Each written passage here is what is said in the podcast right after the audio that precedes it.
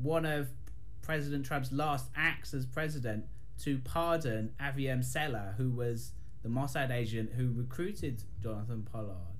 Um, so we see this kind of continuity here. You know, um, uh, Pollard is is now living in in Israel, um, and yeah, it's it's uh, it's a really wild story when you think about it. Yeah. Yeah. Amazing. Well, thank you both. It's always fun to do this, so we're happy to do it again. Thanks, Ali. Excellent. Thanks, Ali.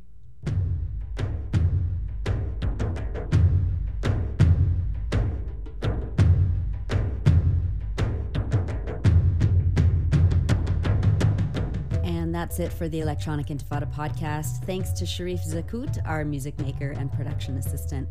For news, information, cultural features, and reviews, and pointed opinion and analysis, visit us online at electronicintifada.net, where you can also post comments and sign up for our daily email digest.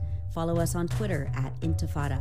Radio stations are free to use this podcast, and if you're listening on Apple Podcasts, support the Electronic Intifada by rating it and leaving a review. On behalf of all of us at the Electronic Intifada, thank you for listening.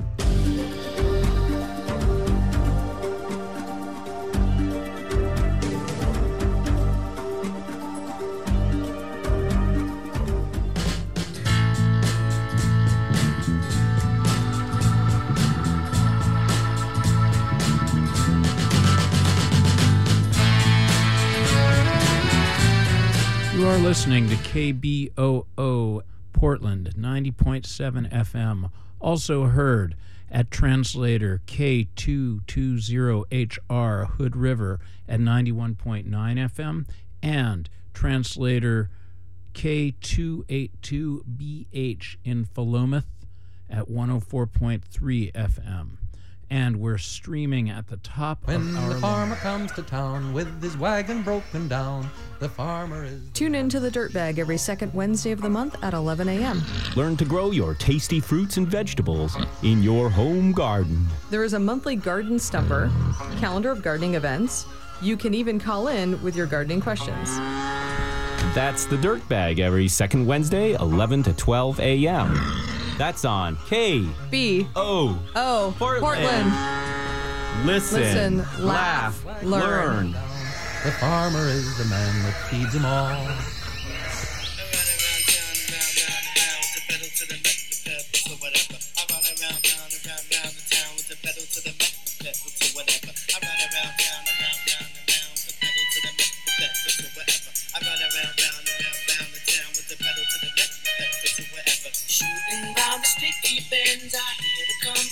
In my head.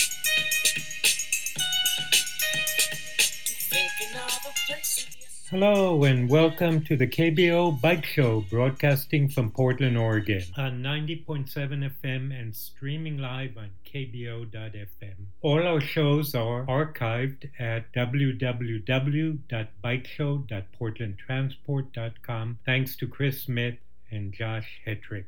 My name is Alon Raab, and I'm joined today by co host Nedra Deadwyler. Today's guests are two men in the forefront of the struggle for mobility justice. Jim Merrell of Chicago's Active Transportation Group and Olatunji Oboi Reed, founder and head of Equiticity Ventures. This is the last show of the year. Those keen on end of year reflections will have much to ponder and make sense of, from a near coup in the land to the ongoing ravages of the pandemic, from racist attacks and murders to the growing economic and power disparity between the billionaires and the rest of us.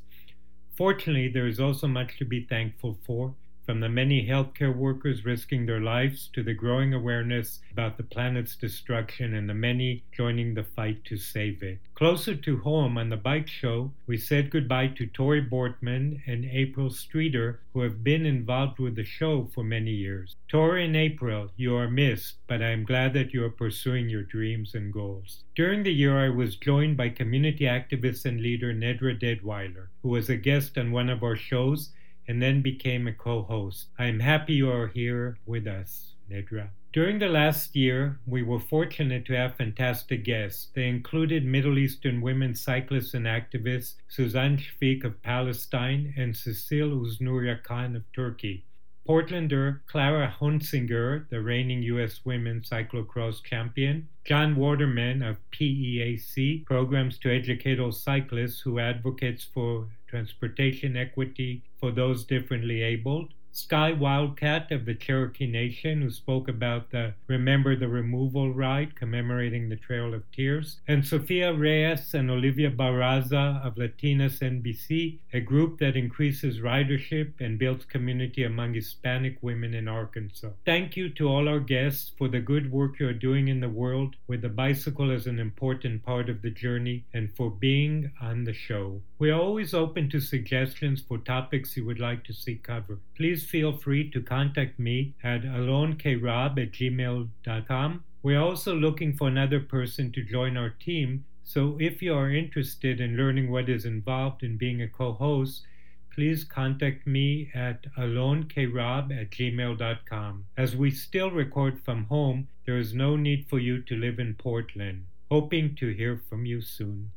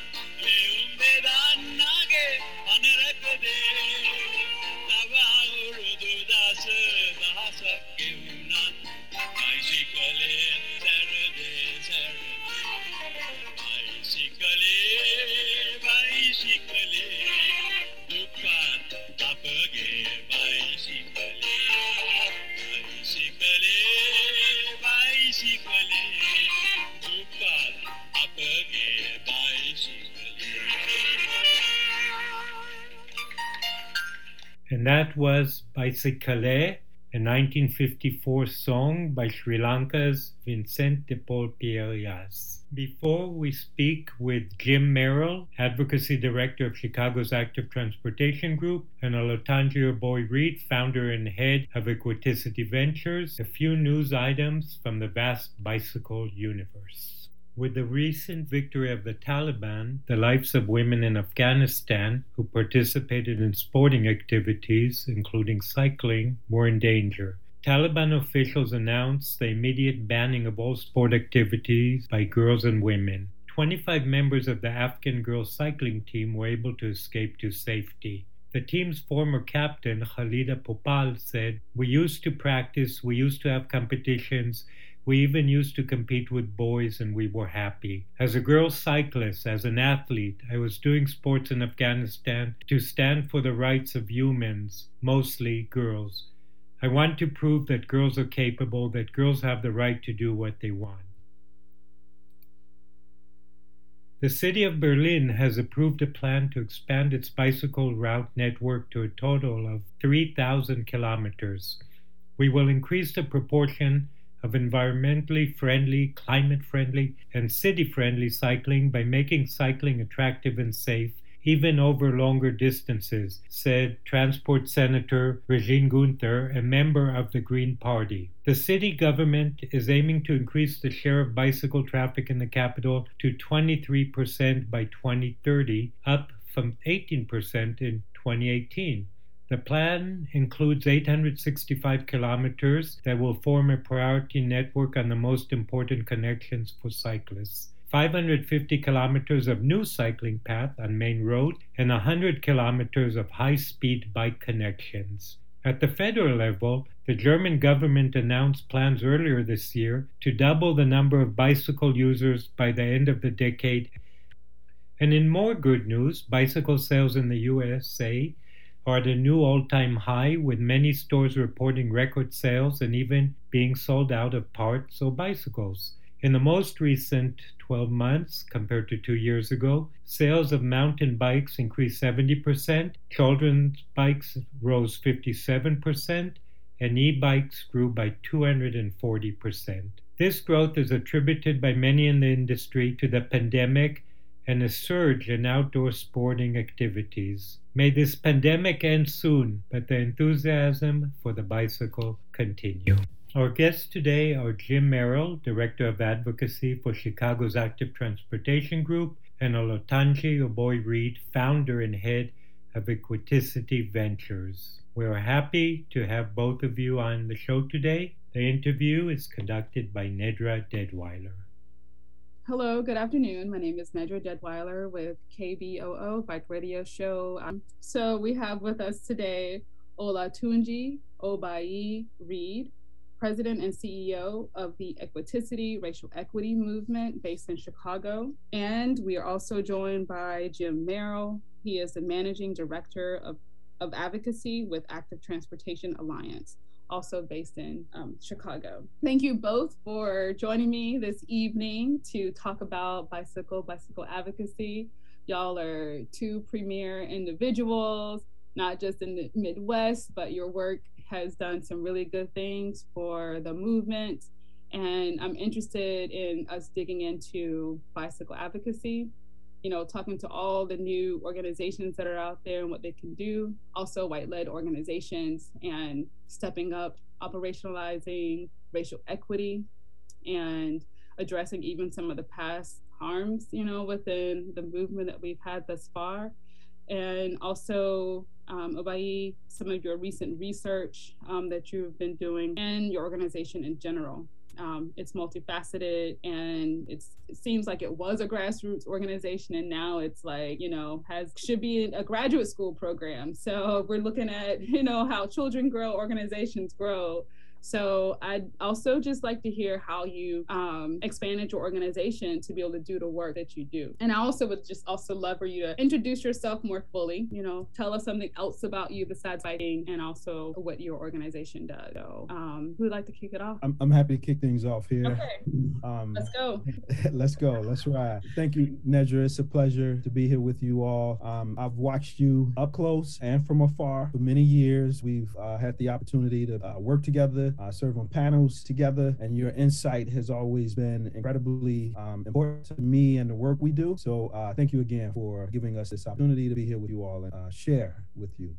Um, as as Nedra mentioned, my name is Oboi Olatunji Oboi Reed. I am the founding president and CEO of the Equiticity Racial Equity Movement. We are operationalizing racial equity by harnessing our collective power through research, advocacy, programs, and community mobility rituals. In addition to our work on racial equity, we focus on sector specific or policy area specific racial justice frameworks, such as mobility justice or environmental justice. We do this work for three primary reasons to dismantle structural racism, remove racialized inequity, and improve life outcomes for Black, brown and indigenous people. I came to the work after spending some some years in nonprofit corporate America. I, have struggled with depression for for many decades, and in a moment of crisis, I, I turned to to a bike. And while I wasn't a cyclist, that that ride on that summer Saturday morning was transformative and it changed the trajectory of my life. As I started to ride and wanted to ride more and more, I recognized that there was some distinct differences from riding in predominantly white neighborhoods and predominantly black neighborhoods. And one of those differences was the city's approach to delivering bike resources to neighborhoods. The city's approach was we'll put the resources where people would need them the most. Well, naturally, that was predominantly white, middle to upper income neighborhoods on the north side and downtown in Chicago. And they actively admitted that they would not bring resources to neighborhoods that would not use them. Those were black and brown neighborhoods, low to moderate income neighborhoods, where we need the resources the most because of healthcare inequities, because of violence, because of uh, limited mobility. We needed bike infrastructure the most, and that though that need was in diametric opposition to the city strategy, and that took me down the road of um, organizing around bikes and focused on advocacy, and many years later, having founded Equiticity, and here we are, ready to ride. Thank you for the introduction, Obi. Oboi, I appreciate it. Jim, would you like to introduce yourself? Yeah, thank. Likewise, uh, it's really great to to be here in conversation uh, with you both. I'm looking forward to it. Um, I'm Jim Merrell. I the advocacy director at Active Transportation Alliance. Um, we're a Chicago-based regional advocacy group our mission is to promote walking, biking, and public transit to create healthy, sustainable, and equitable uh, communities. Um, I've been at the organization for eight years now, um, almost nine years. Yikes! And um, you know what brought me to this work, and I think a lot of folks uh, share this perspective. I, I previously worked in um, in kind of healthcare, uh, health equity, and health policy stuff focused on HIV/AIDS and transportation. Um, is this like hugely like often overlooked overlooked barrier to accessing basic services um, and resources that people need to, to thrive and survive. Uh, and while you know there are kind of any number of um, healthcare access or like housing, I mean obviously not enough, right? but uh, I just I just noticed this kind of gap um, in the conversations that I was uh, kind of having, um, and uh, I, I, had the opportunity to spend some time in um, Bogota, Colombia, where I got to see um, in for me it was kind of like a revelatory experience. uh, this kind of connection between um, like what I had been working on previously, which is you know public health and quality of life, and cities and the built environment and how people move around. Um, and in Bogota, folks aren't familiar. Um, that is the city where uh, Ciclovia originated or open streets, and so every Sunday and holiday in Bogota, they shut down um, almost 100 miles of roadways uh, to cars and open them up to people, um, and it connects every uh, part of the city to parks. There's a bunch of other programming and resources, um, but it is a massive participatory, um, equitable uh, transportation, recreation, cultural experience um, that I just thought was so powerful um, and really kind of turned me on and set me down this path of um, learning more about how how cities work and how mobility and transportation impact all these other um, all these other issues. Uh, and so our work largely focuses on influencing. Um, you know, we're a membership based organization, so we have about ten thousand members and supporters on, in the region, um, and we mobilize folks um, around policy change goals on the local, state, uh, federal level, uh, around different planning processes that are happening, different infrastructure projects, um, anything we can do to to try and uh, to advance advance our mission. Okay, great. Both of you um, gave a, a, a, lens into cycling mobility that was intersectional. Um, Obi, uh, you talked about housing, health, wellness, um, livability. You know, really looking at linking into the person. Jim, you really expressed around systems, thinking of health systems and how systems of housing, and also the built environment, like what the city is responsible for. Um, I'm going to start with you, Jim, and, uh, and Obi, I'll follow up with you. Um, Jim, can you tell us? Us, like within the advocacy um, space, what has changed over those eight years? Because Ciclovia has been around, what, like, was it, is it 40 years? I mean, it's been around an obscene number. Long time, yeah. Yeah, but it's really hit the states maybe in the last like five to ten years. It's kind of grown and expanded. Um, I'm just wondering, like, since your time within um, within this space, what has you, what changes have you or no? Yeah, um, I think I think the biggest thing um, has been uh, this uncovering of the, um, or I guess like the we were, we were, talking a little bit before we started, right, about the um, the overwhelming kind of whiteness of like bicycle advocacy and mainstream bicycle um, organizations, and I think that like was very evident when I first came in. Um, a lot of the work was to Oboi's point, um, framed around specific projects happening in specific neighborhoods, and there was a narrative that was being used to sell to sell those projects about you know the creative class about bringing literally like gentrification. uh, so let's bring bike lanes because it's going to attract affluent folks that we need uh, to support our tax base, um, and they want to have a livable, walkable lifestyle. Um, so that I mean, and kind of coming in from my background, it was really kind of a little cringy uh, at first. Um, seeing kind of who the who the go to stakeholders were, and um, I'm not trying to like pick on anybody or anything, but uh, this was the kind of narrative that was really being sold and the story that was being told around biking and what it had to offer the city, um, which completely ignored, you know, what my exposure in, you know, Bogota and, you know, what Oboi has done uh, such important work around talking about, you know, bicycles as vehicles for social change um, beyond, uh, you know, a, a means of, of transportation. And it, it, took a while, but I do think we're finally starting to tell a little bit of a different story um, and uh, kind of broadening um, uh, how we think about advocacy. Um, a lot more of of our work is less focused on trying to get a bike lane um, on X Street now, and more about how are we changing the entire decision making system so that people's needs are being put at the center of the process, um, and that uh, residents are being uh, put in a position of, of power. So it's become much more kind of process oriented and equity in the process, not just equity in the, in the outcomes. I think is, is a, a, big shift.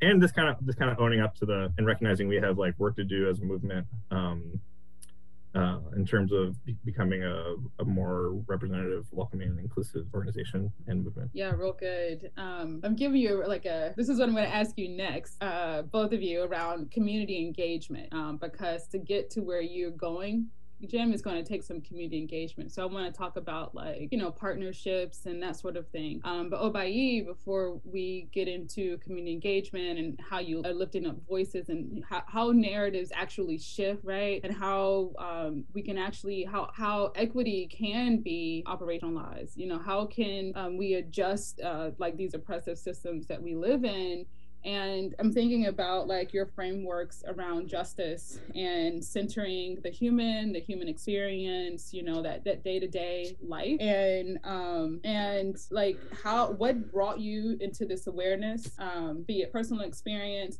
how are you incorporating that into your work how do you make that happen? You're muted, Obia Oboi. I went through a bit of an evolution. When I first came to the work, I um, I had uh, founded a bike club called the Pioneers. I um, folded the Pioneers into a, a, bike movement out of the Bay Area called Red Bike and Green. I then co-founded Slow Roll Chicago. And when I was at the forefront of those iterations of my work, I was a huge proponent of infrastructure. Few things happened though. With Slow Roll Chicago, we were riding mostly on the south and west side every every Wednesday night. And young people were telling me back then, this is 2014, 2015, young black and brown young people were saying they don't like riding bikes because they feel targeted by the police. All right. So this is five, six, seven years ago. Now, fast forward to about 2016, 2017. Around that time, you know, there's a racial justice reckoning happening in society. We, are inundated with the visuals of black people being murdered by the police. Tamir Rice, Philando Castile, Mike Brown in Chicago, Laquan McDonald. Um, um, the video of Laquan McDonald's murder is released as a result of uprisings and revolts. US DOJ comes in and investigates the Chicago Police Department, finds rampant civil rights abuses, among other um, illegalities. Newspapers of record, both in Chicago and around the country, did investigations and found rampant corruption, abuse, racism throughout that institution. Um, around that same time as I'm, I'm still a proponent of infrastructure. Black and brown people at the neighborhood level are pushing back against me, saying we don't want, we don't bite, and that's going to result in gentrification and displacement. We're not going to be able to live here anymore. Take that back. We don't want it. So I, I, I had to just go through this a bit of a metamorphosis because what I had to realize is, should I only focus on getting black and brown people on bikes? I may be putting them in harm's way because when they ride bikes and they don't want to ride on the street that they don't feel safe on and they hop on a bike, I mean, on a sidewalk, then that could potentially result in a police interaction. And in a city like Chicago, that interaction could go bad quick. Or should I only get them to bike and bike infrastructure comes into that neighborhood, there's some potential that that'll result in displacement. So I couldn't be singularly focused anymore. I had to I had to open up to how bikes and the activity of cycling is intersectional, how it connects to affordable housing, how it connects to police and, and policing that's not um, harming our neighborhoods. How does it connect to public health, job creation, and violence reduction? So that was that sort of period in my life where I went through a bit of a transformation that led me to resign from Slow Roll Chicago, which was a bicycle movement focused on bikes, to founding Equiticity, which was which is now a racial equity movement, sector and policy area agnostic. However, we still do a lot of work on on transportation and in particular cycling. However, we have a broader mission, a broader set of policies that we want to have some impact on and not be limited to a, a narrow focus on bikes. And then also around that same time, the city of Chicago released this Vision Zero action plan. This is on the heels of the US DOJ investigation. This is on the heels of the video of Laquan McDonald being murdered. This is on the heels of anybody who's a little bit watching closely, knowing that our mayor at the time tried to cover up that murder so that he could win another election. On the heels of all of that, a racial justice reckoning in our society, the, the city of Chicago comes and says, We did the analysis. Black and brown people are the most impacted by traffic violence. And we got a solution for y'all more policing. That's what they said with a straight face. And we said no. We pushed back. And ultimately, it didn't change anything. However, several years later, three, four years later, right, Jim, we're still pushing back. And we will continue to push back until enforcement is taken out of taken out of Vision Zero and we reimagine what equitable traffic safety looks like. It's not Vision Zero. It's not. I know the white planners, they love their precious Vision Zero. It's a little baby they close to their heart. It was a failure from the beginning and it's failing now. We need a new model. Thank you, Oboi, for just going through that history. Um, there are so many young people that I meet that have said, like Trayvon Martin, that was when they're they were kind of at their uh, losing that stage of innocence, coming out of that stage of innocence and understanding who they were as a human, as a person. And um, all of a sudden, they had an awareness that they needed to be careful or more careful in public space. Yeah. Um, I wa- am wondering, and i am going to ask Jim to weigh in on Vision Zero before we make a shift to Jim. I would like for you to um, talk about like what is your vision um, on your website. You have to go to uh, Oboi's Equiticity's website and, and and please you know share that you know your website, the you know how to look it up, but also sure. you know share what your vision is for um, instead of Vision Zero. What are you what are you trying trying to reach towards? Sure. So there's there's a few elements to our vision. Uh, at the at the top, you know, the top level, our vision is to help establish a mid to large size city where racial equity is completely operationalized in every service, program, budget, agency, and everything that's under the mayor's purview. Everything is pervasive and persistent. It's mathematical, it's formulaic, and it's legislated. We do not leave a commitment to racial equity to bureaucrats with good hearts. Good hearts and warm bodies come and go. Goofy smiles and awkward handshakes come and go. Shifting political winds come and go. We legislate a commitment to racial equity, one which is durable and long lasting, and it comes from us. It's not bureaucrats and capitalists writing some faux racial equity commitment. It comes from the people in neighborhoods on the ground who living the inequities in real time. So our vision is when racial equity is fully immersed in a city and nothing goes untouched, nothing goes untransformed, it'll be transformational for black and brown people and other cities will have a, a better idea of around how to execute that level of commitment to racial equity in their respective cities. And then in terms of traffic safety, there's a few things we have to understand. One, the fix for Vision Zero as a retrofit is ineffective. It's ineffective. We we've we've lost the war of Vision Zero. It's ineffective. It came over here ineffective, and after many years of efforts, it's still ineffective because it came from a European, racially homogenous white uh, country with without the same acuteness around racism, without the same levels of poverty, without the same levels of violence they lean socialist, so they don't, they don't have the same level of extraction around capitalism. And somebody thought that model would work in Chicago, where racism is particularly acute, where poverty is multi generational, where police are some of the most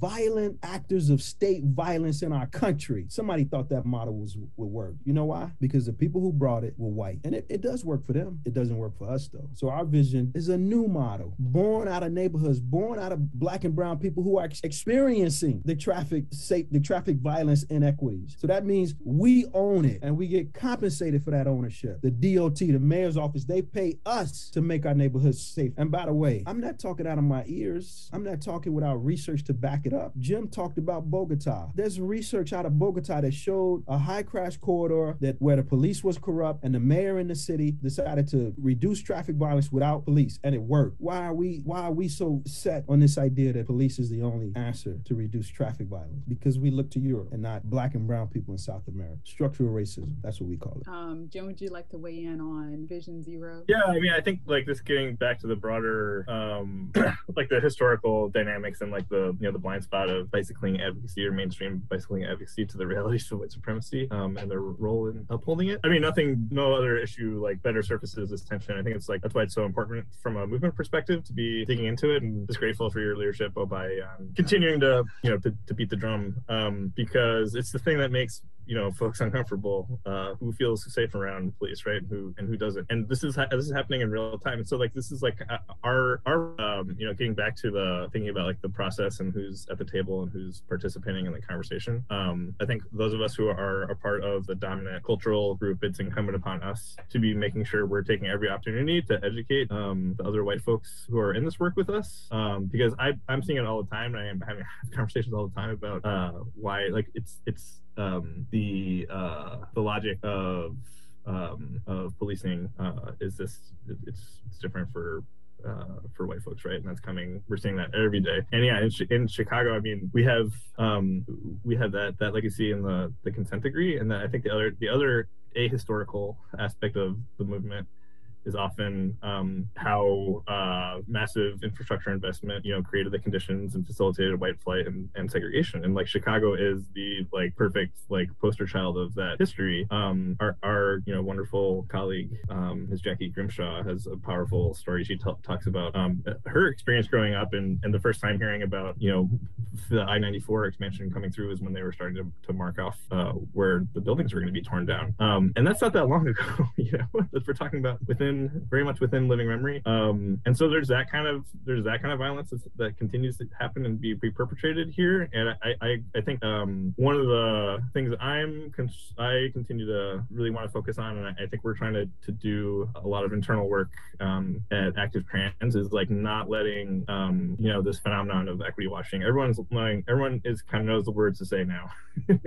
uh, and what what should or, or isn't is or isn't inspected in terms expected in terms of how we show up um, around around race issues, but that doesn't mean that that's going to translate into actual like Oboi saying operationalizing equity and um, how are we actually really digging into the the power dynamics and making um, shining light on how decisions are actually being made because we're, we're we're still um, we're still not quite there. I, I think that uh, both of you are making some really good points. You know, we just passed that what is it, Build Better bill, and billions of dollars is coming to each city, and um, the, it's like an 80-20 for roadways, 20% for you know transit, but some of that money will go to bicycling um, in this space of you know where people's daily lives meet, you know, mobility, employment, how they you know continue to have whatever fruitful kind of life. Um, what are you advocating for with this money? Are you will you be able to advocate for um, for how it is used, or is there a plan for it? Anyone? Uh, I, I will be brief, and then I, I, would love to hear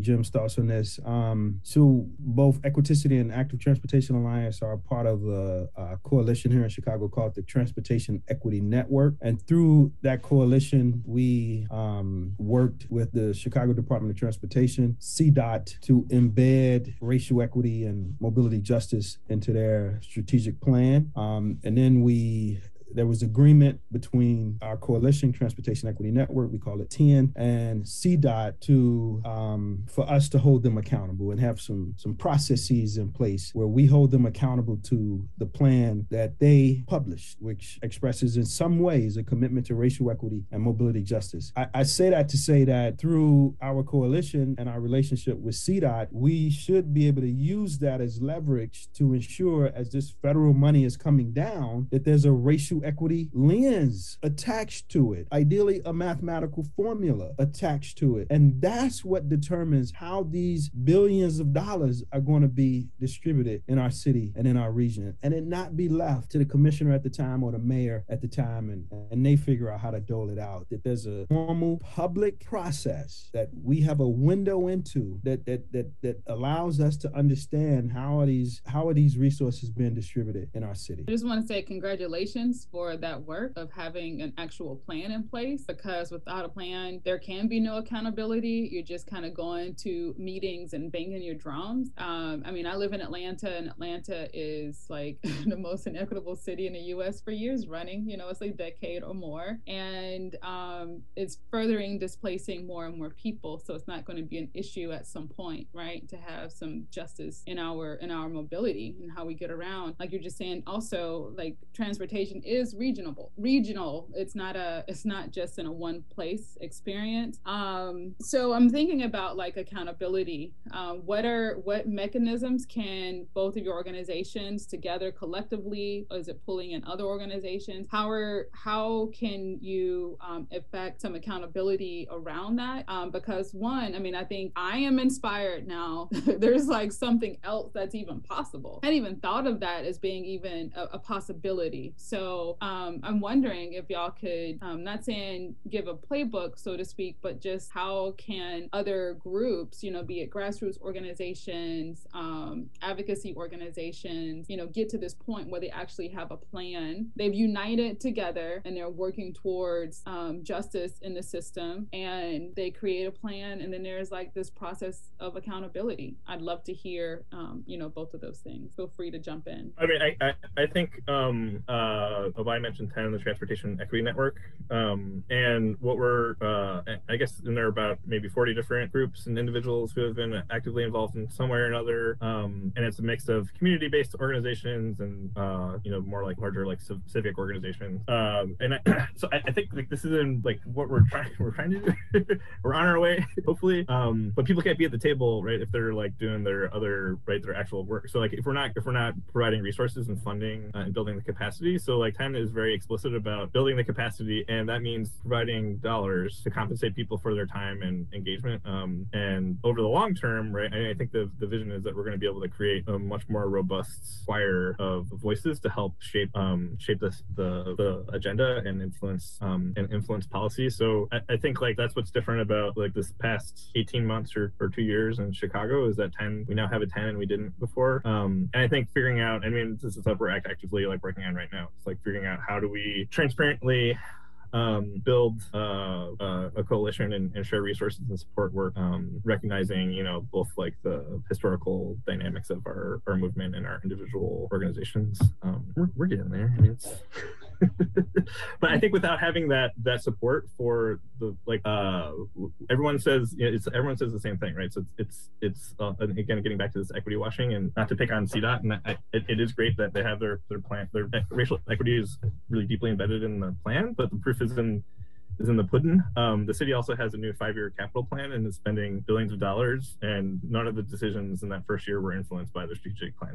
so, uh, I, I, think we still want to make sure that they're they're um, they are uh, being true to those values that they laid out in in their strategic plan, but without having that um, that uh, that coalition that's founded on trust, respect, and really um, thinking about who benefits and who's who's burdened and how are those people directly participating, um, we're not going to be able to get to the other accountability because Lord knows the city's not not going to hand it over on their own. And that's not just not not just a knock on them. I mean, there's capacity issues too, right? There's only so many people. Chicago is chronically understaffed and under resourced, right? And people are being pulled in any any number of uh, directions. I don't think that's an excuse not to not to do things. Um, but it's also the the reality that we're up against. So it's this this push pull of how are we as the advocates both kind of pushing them and creating the space for them to move into, but we also kind of have to help them. Um, so this model that Oboi was mentioning of working really closely with CDOT that um, that the 10 leaders have engaged in, I think is is a part of it too I, I just I just want to just make a quick point. Um, you know, the transportation sector has done a lot of harms in our neighborhoods. Jim talked about it earlier. They built monuments to racism for future generations to adore. A little boy will go to the monument and say, Mama, this is so beautiful. Great grandpa built this. How many neighborhoods did it destroy? And mama will look down and say, Baby, untold numbers, untold numbers. You know what we call those monuments today? Highways. The sector, white planners, consulting firms, white led active transportation, biking, transit organizations need to come to our neighborhoods and bend the knee, apologize for the harms you've caused. That's the first step in the healing process. The next step is to repair the harm. What are you doing at a tactical, operational level to repair the harms you caused, your sector caused, your professor caused in our neighborhoods? What we're seeing now is this, this sort of embracing of racial equity without the healing process. Oh, okay, everything gonna be all right. We'll we'll we'll we'll, we'll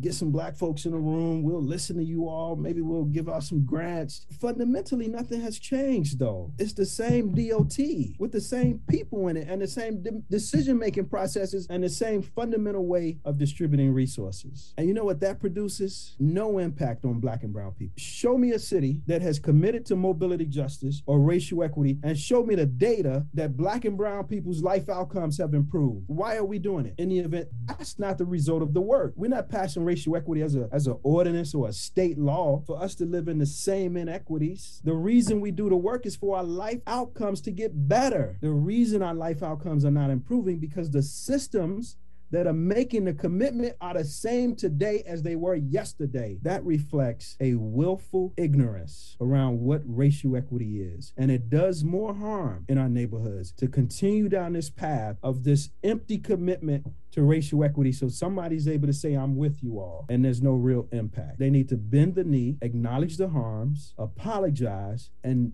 operationally, tactically repair the harms they caused. Yes, I, I, think that by the time someone gets to the end of this video or this audio, um, listen to this interview with both of you, they will have an idea of what bicycle advocacy is and the difference of mobility and the work that it takes to get there. Um, both of you represent um, two advocacy organizations that are doing mobility justice work working to do working to understand um, and not being caught up in shame or in white feelings or whatever um, but to really move through and process, you know, I can still get there. Yeah, it's for real. Like, can stay there, but um, there has to be some champions and a constant push. And I think that's the that is the that's part of the construct to even to to get to this racially just um, mobility system um, that includes safe biking for all.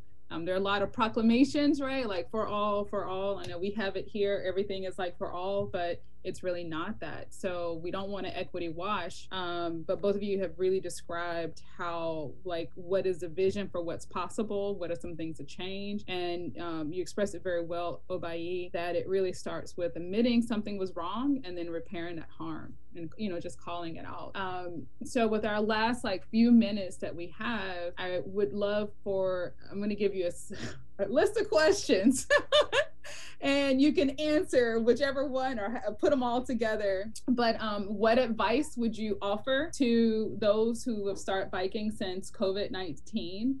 Um, hit the scene and they're now all on bikes, all these organizations that are spraying up. Um, what would you tell um, a white person who is head of an organization how to operationalize? I mean, you did already, but like, what are some like one, two, three, you know, quick bullet points around um, creating a just um, system? um, what would you say to um, you know like money like what would you say like you know even just say talk about biking and you can talk about your experience and what you love about it so i'll say in however you would like but um, some of the things some of our main themes today is just advocacy racial justice vision zero like policies um, you know take your take your last couple of minutes and give your final thought. Go for it, Jim. um, well, yeah, I mean, I, I think, uh, first of all, thank you for the opportunity to have this conversation. Um, it's really been delightful to, to talk with both of you. And um, I'm grateful for the opportunity to continue to work with you, Oboi um c- continue down this path but i think like for the yeah for the white folks listening who are um it's like maybe ask if you're a bike advocate ask yourself why are you bike first is it uh is it something that you're you're passionate about um but i think for like organizational leaderships organizational leadership um if you're not doing like the internal work i'm speaking about white people like if you're not doing your to understand how and even as you know i'm i'm someone who knows most of the right things to say usually like that doesn't mean that right i uh, don't have significant amount of work to do. And there are some good. We just read um, this book at our organization, the White Staff, called "Me and White Supremacy," um, which is a really good practical breakdown. And I, I, think for folks wherever they are on their understanding their kind of internalized white supremacy, that's a really good resource. But I think for white folks uh, doing this work, it's it's finding out what that internal work is and finding out the people who can do it with you because there's some processing. And don't make uh, BIPOC folks do that processing for you. Like you got to own that shit. um, and then I think finally. Uh, and then like the what are the opportunities to to share resources financial resources um, build that into every single grant budget that you're doing that you're, and and embrace you know co-creative processes create spaces where you're building things together you're not coming up with the solution first um, which can be hard to do in nonprofit spaces because they always like funders always want to ask you what you're going to do um, and you're like well we're going to talk about it and we're going to figure it out. But that's the kind of part where we i think as like white folks in this space like confronting funders on how a lot of like the way that they approach things so uh, that's what i would that's what i say do your do your own work reciprocity listen and listen and pay people for their time. Thank you jim. I, I, like that i like that little comment you mumbled. I, I heard it loud and clear. I like it and i am in full support. Shut the up. Um uh yes nigel thank you. Uh lively conversation. Really appreciate you bringing us together um on this beautiful night here in Chicago and Atlanta. Um, so um, there's a lot to say here, and I'm I'm, I'm trying to think what direction I want to go in. um, so we should be clear about a few things. There's no commitment to racial equity without a racialized analysis on the front end, because without that racialized analysis, you don't know the severity of the problem, and you don't, and you also don't know where to focus your resources. So any organization, any um, agency, city that expresses a commitment to racial equity, and you want to have some sense of how genuine it is, how authentic and sincere it is, ask them. Tell me about your racialized analysis. and should they not have an answer there's no commitment to racial equity. How are you how are you how are you distributing resources without an analysis of the problem? So that's that's number one. And then number two is that the commitment to racial equity has to be internally transformational. In the event the commitment is made today, something has to be different about the organization or the agency or the firm or what have you tomorrow. How how is there any authenticity in the commitment to something that is comprehensive and fundamentally shifting that's how it should be. It should be fundamentally shifting an organization, an agency. How could that how could that commitment be authentic in the event nothing has changed? So the question is, what should change? Well, we talked about a distribution of resources where the priority on the re- on, on the resources where those resources go is where they're needed the most. It's it's basic. It is as basic as math. Children will understand that. And I've talked to children. Okay, that little boy is hungry. He hasn't ate in five days. That little boy had dinner. There's a big pot of spaghetti. Who gets the most, or do we get the same to each? Children understand that concept. Those who need the most receive the most. It's that fundamental. That's the most basic de- definition of racial equity. All right, an analysis, a, a racialized distribution of resources. Next, a tactical shifting of power. Who has the power in agencies? Who has the power at these white led nonprofits? And how are you shifting that power from white people who often don't live in our neighborhoods, are not close to the problem? They come with a narrow box from grad school, no creativity, hardly any real substantive commitment to racial equity and mobility justice. How does a commitment to racial equity allow those same people to hold on to power? And we anticipate that we'll see a, a, a transformation in life outcomes for Black and Brown. The shifting of power. Next is and and and and and, and don't don't get caught up in the order of these because my order may not all be that correct. I'm I'm just riffing here as I do sometimes. Um, public accountability. The data is public. The process is public. Everything is, is public about this new commitment that you've made. And that shifting of power creates a mechanism, a tactical, real entree point to insert ourselves when this new way of distributing resources, this new way of operating did not achieve the results you intended. Because often cities will say, hey, we're going to implement this po- process or this policy, and this is what we anticipate will happen. And then we never hear about it again. We never hear about it. Did it did it achieve the results you told us you wanted? And in the event it didn't, why aren't we doing anything about it? So the data has to be public. The the objectives that an agency or city is going for has to be public, and there has to be a mechanism for us to insert ourselves and say, listen, it's not working. We gave it a year, we gave it three years, it's not working. We need to adjust.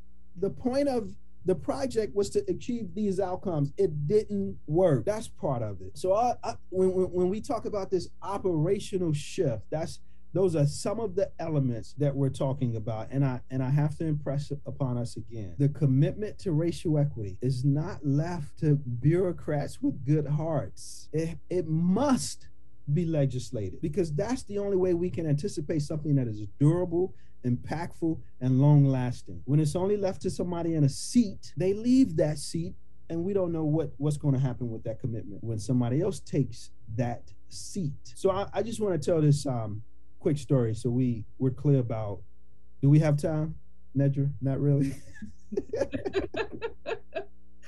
let me just say that the mayor at the time, Rahm Emanuel, and the police superintendent admitted publicly on camera that there was racism at CPD, and then they did nothing about it. You know what we call that? State sponsored violence. So we don't care about words. We care about an operational commitment. Wow, I'm gonna call you professor from now on, Oboi. the universe.